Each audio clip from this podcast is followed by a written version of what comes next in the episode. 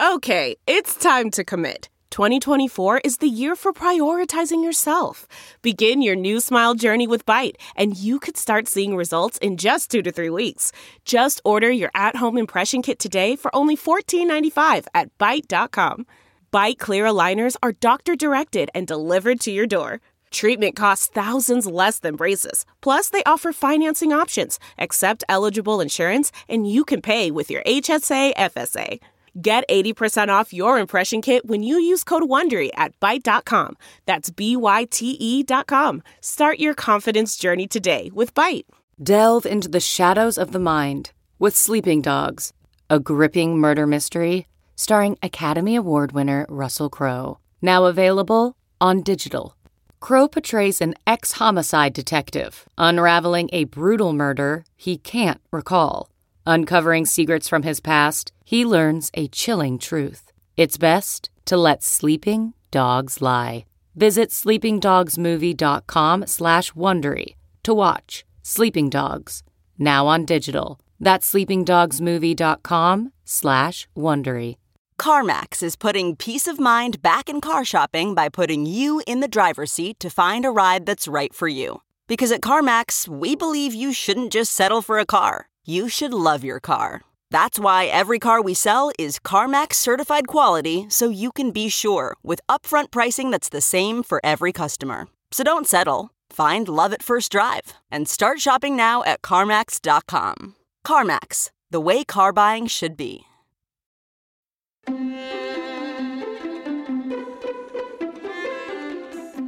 From the Jill Schwartz Memorial Library here in sultry Savannah, Georgia, this is Obscure Season 3 Wuthering Heights. I am your host, your friend, your ear lover, your literary mansplainer in chief, and Georgianologist, Michael Ian Black, Southern Gentleman Esquire, coming at ya with another tale of intrigue and woe.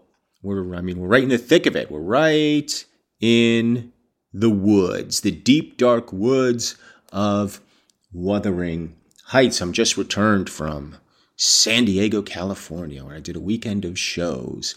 And uh, lovely, lovely area there. Uh, La Jolla, California is where I was proper. And uh, if you ever go to La Jolla, the thing to do is, and I didn't do it this time, but I've been to La Jolla before, you go over to the, the little beach there. It's called the Children's Beach. And when you when you go to the children's beach, you will not see children.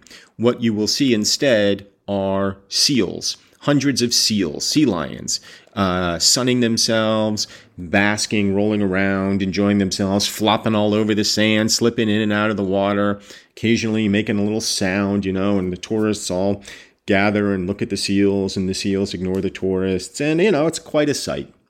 Quite a sight indeed if you enjoy the life aquatic. And it's hard to resist seals. I mean, they're just friggin' adorable. I didn't happen to see any seals this time. You know, I wasn't I wasn't in the mood. Instead, I ate a bag of uh, taco flavored Doritos. Every once in a while, you see the taco flavored Dorito. And every time I see it, I think to myself, oh, I love that. I love that. And then I get it. And then I eat it, and they're not. They're never as good as I remember. I'm never gonna. I'm. I'm never gonna get the taco flavored Doritos anymore. They're just not good. They're fine, but you know, I want them to be more, be more piquant, than they are. I'm looking for something else. I'm looking for some zest. You understand? I'm looking for some spice. And that is the whole nut of the problem here with Catherine in Wuthering Heights. That's what we talked about last time. And, uh, you know, we'll just pick right back up where we were because this is the whole nub of the issue here with this one character, this one star-crossed character, Catherine Linton. She has been somnambulizing her way through her marriage with Edgar Linton. Heathcliff has been gone. She's become the lady of Thrushcross Grange. She has been, you know, in her in her finery and wearing her gloves and serving the cookies and you know probably having a fine time and doing that without complaint you know She's part of a she's part of a happy little household. And then who should show up at dark brooding Heathcliff, reawakening in her the wild child that she was when she was 12 years old and she feels alive once again. She has been like Frankenstein's monster reanimated, shot through with lightning. She feels it coursing through her veins in his presence. And with that comes all the aggravation and tumult that that intensity of life provides. And uh, Heathcliff's reemergence has, of course, shaken up the household. It's ruined everything. Edgar has basically said, Catherine, it's either him or me. She's in a state of despair. She can't, you know, she can't eat. She can't sleep. She's gnashing her teeth. She's hallucinating. You know, it's a, it's a disaster over there at the Grange. And so she has just poured out her heart to our uh, narrator, Nellie. She's burning with fever. Open the window again wide, fasten it open. Quick, why don't you move, Nellie? And that's where we left it last time. Uh, so let's just, you know, not waste any more time. Let's just pick it up again, why don't we? With chapter 12 here in Wuthering Heights.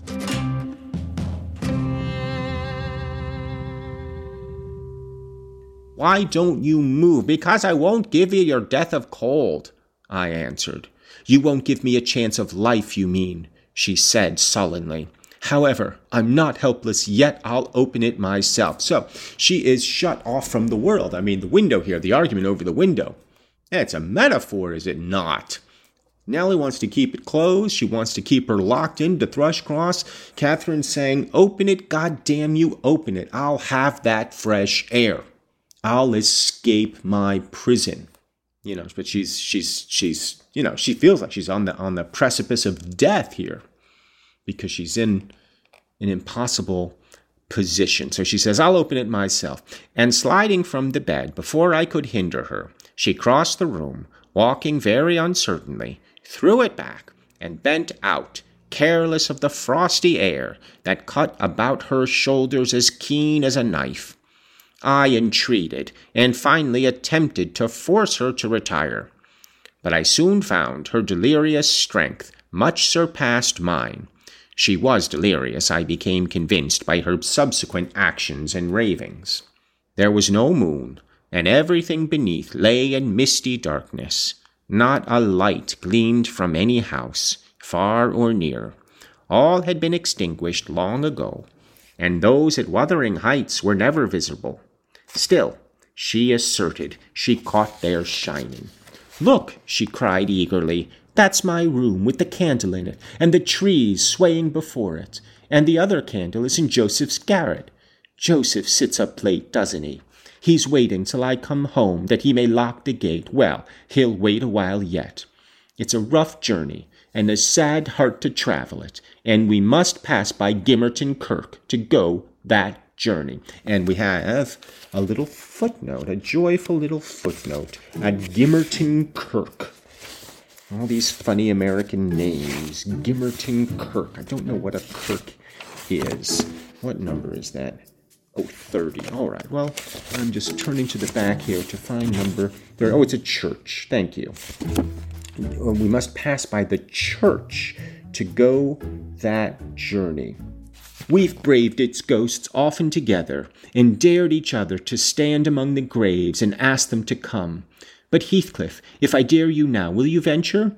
If you do, I'll keep you. I'll not lie there by myself. They may bury me twelve feet deep and throw the church down over me but I won't rest till you are with me. I never will. Okay, so I mean, we're just, we're living in the land of foreshadowing and symbolism and all the rest of it. Now we're just swimming in the literature of the thing. And you know, that's the thing about about you know, reading these books and the reason it's been so frustrating for me with Wuthering Heights is because I just didn't really have a sense of what it was about now that I do. And so when when when that happens, you sort of, you know, things become more into focus a little bit. and you understand that the outside, the sharp air that that cuts her keen across the shoulders or whatever, whatever it was, like yes, it's it's it's it's the frosty air, it's the night air, it's it's it is death beckoning her. But it is also in that death, it is also life. It is also the life she wants to live. It is her fate. She is fated to go out into that air whether real or imaginary, and to cross that kirk. Because we know she's going to die. She going to die. And we know that, and we're okay with it. We like it. I like it. Who am I to speak for you, but you like it too. And she has said, I'll not lie there by myself. And we know that. She haunts Wuthering Heights. Lockwood sees her there, you know? She is waiting for Heathcliff to come and join her in the sweet hereafter so that they may be together. We've braved in ghosts often together and dared each other to stand among the graves and ask them to come. Well, she herself is about to become one of those ghosts. I won't rest till you are with me. I never will. She paused and resumed with a strange smile. He's considering. He'd rather I come to him. Find a way then, not through that kirkyard. You are slow. Be content. You always followed me. Perceiving it vain to argue against her insanity, I was planning how I could reach something to wrap about her, with quitting my hold of herself, for I could not trust her alone by the gaping lattice, when to my consternation I heard the rattle of the door handle, and Mr. Linton entered. He had only then come from the library, and in passing through the lobby, had noticed our talking and been attracted by curiosity or fear to examine what it signified at that late hour. Oh, sir, I cried, checking the exclamation risen to his lips at the sight which met him, and the bleak atmosphere of the chamber. My poor mistress is ill, and she quite masters me. I cannot manage her at all. Pray, come and persuade her to go to bed. Forget your anger, for she's hard to guide any way but her own. Catherine ill? he said, hastening to us. Shut the window, Ellen. Catherine, why? He was silent. The haggardness of Mrs. Linton's appearance smote him speechless, and he could only glance from her to me in horrified astonishment. She's been fretting here, I continued, and eating scarcely anything, and never complaining. She would admit none of us till this evening, and so we couldn't inform you of her state, as we were not aware of it ourselves. But it is nothing. Well, she's lying because she knew that Catherine was having a big old freak out. She knew she wasn't taking food, but she kept it from Edgar because she didn't want to, you know, give in to Catherine. She was basically trying to say, you know, oh, fine, you know, if you don't want to eat, don't eat, blah, blah, blah, you know? You're just being a big old baby. And she was, let's be honest. Catherine is being a big old baby. But uh, Catherine has deteriorated so rapidly that Ellen, now Nellie, feels the need to uh, cover her own tracks, so to speak, so that Edgar uh, doesn't blame her for this condition. And the fact of the matter is, where is the blame to lie, really? You know? But with society. It is society's fault. It's always, yeah, look, if you're going to blame somebody, it's always best to blame society. That's what I have found. The devil made me do it. Well, who was the devil? It's society. Well, then, in this case, though, there is some truth to it. I mean, the fact of the matter is, Heathcliff, by virtue of his maleness, was able to escape Wuthering Heights, go out into the world, have whatever adventures he has had over these last few years, and return to it. And he still has, you know, he is still himself. Whereas Catherine, being a female, did not have that option. She was not able to go out into the world and experience it in the same way. And so she bound herself to Edgar Linton and has been changed for the worse by the experience. Although, to be honest, I preferred the docile Catherine. I don't need the wild child, you know? We may like her from a literary point of view, but I wouldn't want to live with her, my God. I don't need that kind of drama in my life. Just give just give me a quiet little house, you know, with a little fire going in the hearth and a couple of cups of tea, some cucumber sandwiches, and, you know, some unchallenging fare on the television. That's all that's all I want. I don't need high dudgeon all the time. I felt I uttered my explanations awkwardly. Well, yeah, because you were lying. The master frowned. It is nothing, is it, Ellen Dean? he said sternly. You shall account more clearly for keeping me ignorant of this. And he took his wife in his arms and looked at her with anguish. At first, she gave him no glance of recognition. He was invisible to her abstracted gaze. The delirium was not fixed, however, having weaned her eyes from contemplating the outer darkness. By degrees, she centered her attention on him and discovered who it was that held her. Ah, you are come, are you, Edgar Linton? she said with angry animation. Oh, I didn't say that with angry animation. Ah, you are come, are you, Edgar Linton? she said with angry animation. You are one of those things that are ever found when least wanted, and when you are wanted, never. I suppose we shall have plenty of lamentations now. I see we shall. But they can't keep me from my narrow home out yonder my resting place, where I'm bound before spring is over. There it is, not among the Lintons, mind, under the chapel roof, but in the open air, with a headstone, and you may please yourself whether you go to them or come to me. Catherine, what have you done? commenced the master. Am I nothing to you any more? Do you love that wretch? Heath, hush! cried Mrs. Linton. Hush this moment. You mention that name, and I end the matter instantly by a spring from the window. What you touch at present you may have, but my soul will be on that hilltop before you lay hands on me again. I don't want you, Edgar. I'm past wanting you. Return to your books. I'm glad you possess a consolation, for all you had in me is gone. Well, I mean, that's mean. It's a mean thing to say. I suppose it's true. Sometimes the truth is cruel. But she's saying, look, I'm going to be out in the open air before spring. I'm going to be dead under a headstone at Gimmerton Kirk.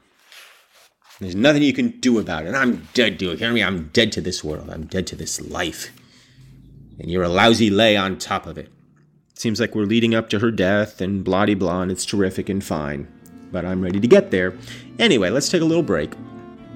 Back in a moment here on Obscure.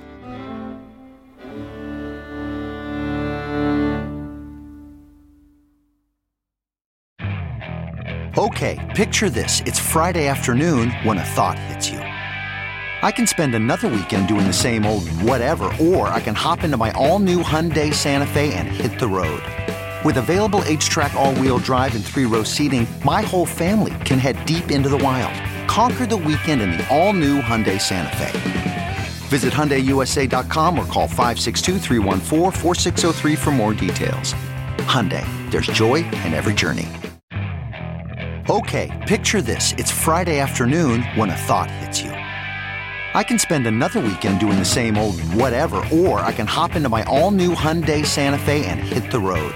With available HTRAC, all wheel drive, and three row seating, my whole family can head deep into the wild. Conquer the weekend in the all new Hyundai Santa Fe. Visit HyundaiUSA.com or call 562 for more details. Hyundai, there's joy in every journey. Okay, picture this. It's Friday afternoon when a thought hits you. I can spend another weekend doing the same old whatever, or I can hop into my all new Hyundai Santa Fe and hit the road. With available HTRAC, all wheel drive, and three row seating, my whole family can head deep into the wild. Conquer the weekend in the all new Hyundai Santa Fe. Visit HyundaiUSA.com or call 562 for more details. Hyundai, there's joy in every journey. Back on Obscure, Catherine is all Sturm and Drang, and Linton's trying his best to deal with her. And here we go. She's just she's just read him the riot act, you know. I'm done with you, she says. Her mind wanders, sir, I interposed. She's been talking nonsense the whole evening, but let her have quiet and proper attendance, and she'll rally. Hereafter we must be cautious how we vex her. I desire no further advice from you, answered Mr. Linton. You knew your mistress's nature, and you encouraged me to harass her, and not to give me one hint of how she had been these three days. It was heartless. Months of sickness could not cause such a change. I began to defend myself, thinking it too bad to be blamed for another's wicked waywardness. Well, he's absolutely right. She's been lying this whole time, and, uh, you know, good of her to admit it in her recounting of the tale. But the fact of the matter is, she has been wayward in her duties. And, uh, but, you know, it's also, he shouldn't necessarily be blaming her, and he's correct. Months of sickness could not cause such a change, right? This has been overnight, essentially. Three days ago, she was fine. Now she's delirious, raving, about to throw herself in the window, portending her own death. She has cut herself off from her husband. She says, You mean nothing to me. And uh, all of this, you know, from one visit, one visit from Heathcliff. I mean, Heathcliff's been in and out, but, you know, they had this little fight, they had this little to do, this dust up, and now, you know, it's all gone to hell. I knew Mrs. Linton's nature to be headstrong and domineering, cried I. But I didn't know that you wished to foster her fierce temper. I didn't know that, to humour her, I should wink at Mr. Heathcliff. I perform the duty of a faithful servant in telling you, and I have got a faithful servant's wages. Well, it will teach me to be careful next time. Next time you may gather intelligence for yourself. The next time you bring a tale to me, you shall quit my service, Ellen Dean. He replied. You'd rather hear nothing about it, I suppose, than Mr. Linton, said I. Heathcliff has your permission to come according to Miss, and to drop in at every opportunity your absence offers, on purpose to poison the mistress against you? Confused as Catherine was, her wits were alert at applying our conversation. Ah, Nellie has played traitor, she exclaimed passionately. Nellie is my hidden enemy, you witch! So you do seek elf bolts to hurt us. Let me go and I'll make her rue. I'll make her howl a recantation. A maniac's fury kindled under her brows. She struggled desperately to disengage herself from Linton's arms. I felt no inclination to tarry the event, and resolving to seek medical aid on my own responsibility, I quitted the chamber. so Linton's just, you know, holding her, you know, holding her back, and she's gonna he's gonna rip Nellie limb from limb for reporting to Linton Heathcliff's comings and goings and all the rest of it. Well, what's she supposed to do? She's a faithful servant, like she said, receiving a faithful servant's wages. Is she supposed to say? Is she supposed to not say? Like, she's caught in the middle here, and yeah, you can understand why she's feeling a little defensive. She's in a no win situation. So she says. In passing the garden to reach the road, at a place where a bridle hook is driven into the wall, I saw something white moved irregularly, evidently by another agent than the wind. Notwithstanding my hurry, I stayed to examine it, lest ever after I should have the conviction impressed on my imagination that it was a creature of the other world. So here are the ghosts again, you know? There are spirits in this book, spirits everywhere, haunting these two houses. My surprise and perplexity were great to discover, by touch more than vision, Miss Isabella's Springer Fanny, suspended to a handkerchief and nearly at its last gasp. Wait, what? so it's uh, the dog is there and it's almost dead. Everybody's almost dead in this book. You know, somebody at the book club said, well, you know, they're, everybody's always almost dead back then. They barely had enough to eat and, you know, terrible medical conditions and just horrible. I don't think that's true. You know, people lived regular lives. I quickly released the animal and lifted it into the garden. I had seen it follow its mistress upstairs when she went to bed, and wondered much how it could have got out there, and what mischievous person had treated it so. Well, maybe Heathcliff's up there with Isabella, you know, loving on her or something, you know, betraying everybody and everything. While untying the knot round the hook, it seemed to me that I repeatedly caught the beat of horses' feet galloping at some distance. but there were such a number of things to occupy my reflections that I hardly gave the circumstance a thought, though it was a strange sound in that place at two o'clock in the morning. Mr. Kenneth was fortunately just issuing from his house to see a patient in the village as I came up the street, and my account of Catherine Linton's malady induced him to accompany me back immediately. He was a plain, rough man, and he made no scruple to speak his doubts of her surviving this second attack, unless she were more submissive to his directions than she had shown herself before. Nellie Dean, said he, I can't help fancying there's an extra cause for this. What has there been to do at the Grange? What odd reports up here? A stout, hardy lass like Catherine does not fall ill for a trifle. And that sort of people should not either. It's hard work bringing them through fevers and such things. How did it begin? The master will inform you, I answered. But you are acquainted with the Earnshaw's violent dispositions, and Mrs. Linton caps them all. I may say this. It commenced in a quarrel. She was struck during a tempest of passion with a kind of fit, that's her account, at least, for she flew off in the height of it and locked herself up. Afterwards, she refused to eat, and now she alternately raves and remains in a half dream, knowing those about her, but having her mind filled with all sorts of strange ideas and illusions. Mr. Linton will be sorry, observed Kenneth, interrogatively. Sorry? He'll break his heart should anything happen, I replied. Don't alarm him more than necessary. Well, I told him to beware, said my companion, and he must bide the consequences of neglecting my warning. Hasn't he been thick with Mr. Heathcliff lately? Heathcliff frequently visits at the Grange, answered I, though more on the strength of the mistress, having known him when a boy than because the master likes his company. At present, he's discharged from the trouble of calling, owing to some presumptuous aspirations after Miss Linton, which he manifested. I hardly think he'll be taken in again. And does Miss Linton turn a cold shoulder on him? was the dex- doctor's next question. I'm not in her confidence, returned I, reluctant to continue the subject. Well, of course, uh, she is in her confidence, and she does know that. Uh, yeah, I mean, you know, this is all this is all just complicated love stuff, just terrible, terrible, complicated, horrible, you know, insurmountable love stuff. I'm just doing a little stretching, you know, just a little, just a little pause in the reading to stretch it all out. Think about the seals a little bit more. Oh, those cute seals that I didn't even see. Oh, adorable, you know.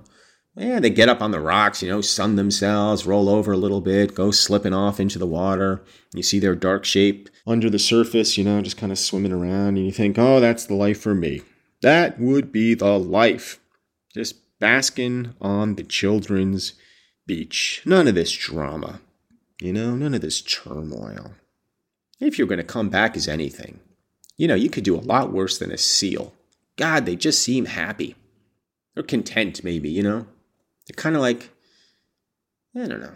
They're kind of like the cats of the sea. I mean, they just spend most of their time just hanging out, getting sun. And I, that part of the world, I don't think they have much to worry about in terms of sharks eating them or anything. Maybe they do. I don't know.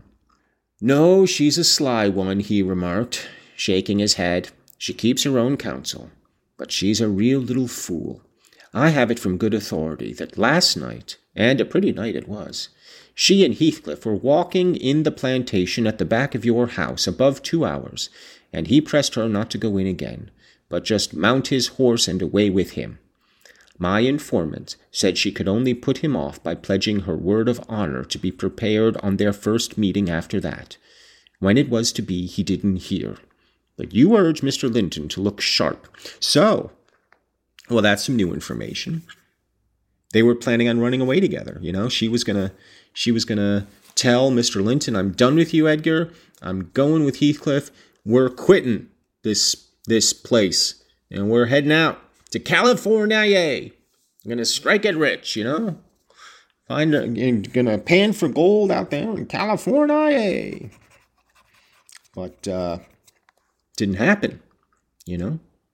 They uh, well, but why not? I mean, if that if that why didn't she just go? She should have.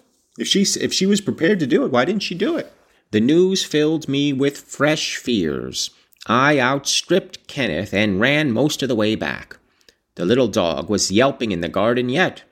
I spared a minute to open the gate for it, but instead of going to the house door, it coursed up and down, snuffing the grass, and would have escaped to the road had I not seized and conveyed it in with me. So there's there's some hijinks going on there. You know, the dog is just is just, you know if, if she would only pay attention, the dog is saying, "Look, there's hijinks going on here." Arf, arf, arf. There's hijinks, miss.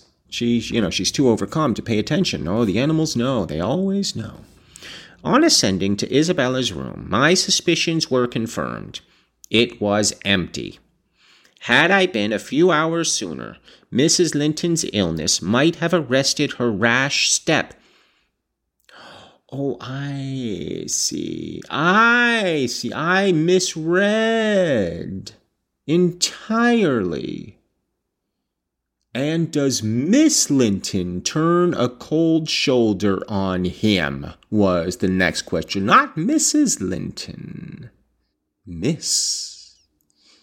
It is Isabella and Heathcliff who have been conspiring back of the plantation. Two hours they were walking. He pressed her not to go in again, just mount his horse and away with him. My goodness. So, no wonder she was filled with fresh fears. It was not Catherine Heathcliff had been courting, but Isabella who we already know, she doesn't he doesn't give a shit about her. She's a silly little thing. But she is part of his plan. On ascending to Isabella's room, my suspicions suspicions were confirmed. It was empty. Had I been a few hours sooner, Mrs. Lin- Mrs. Linton's illness might have arrested her rash step. But what could be done now? There was a bare possibility of overtaking them if pursued instantly. I could not pursue them, however, and I dare not rouse the family, and fill the place with confusion, still less unfold the business to my master, absorbed as he was in his present calamity, and having no heart to spare for a second grief. This Heathcliff is a real agent of chaos, is he not? Might be the devil himself. By gall. How dare he? Strut around, stirring things up. He's stirring a witch's cauldron, is what he's doing. The noxious fumes permeating every square inch of Thrushcross Grange. Sulphur smells everywhere you go. And now Isabella has been taken and uh, Mr. Linton is left dealing with his present calamity and does not yet know about a second grief. I mean, this is the stuff duels are made of. I wouldn't be surprised if there ended up being a duel between Heathcliff and Edgar. I mean, how else to preserve his honor? And to be honest, Heathcliff has it coming. He deserves a stab right in the old ticker, is what he deserves. Nobody deserves it more. You know, you don't just you don't just ride into town and screw up somebody else's life. Just a just a terrible way to go. Just a terrible, terrible, terrible thing to do and a way to go. I don't know what his problem is. Just the whole he just hates the world and the world hates him back. And just a great villain is what he is. A great dark cloud hovering over the world of American literature. This Heathcliff. well, I'm verklempt. Let us retire for the week. I have closed my Bantam classic edition of Wuthering Heights by the great American author Emily Bronte, and we are quit for this episode. So, we'll pick it up again next time on another vituperative episode of Obscure. But until then, I wish you adieu. This season of Obscure is produced by me, Michael Ian Black, and Robin Lynn. Our theme music is by Craig Wedren. If you listen and like the show, please help us out with a rating and a review We want to be obscure, but not that obscure. It's an easy way to support the show. Thanks.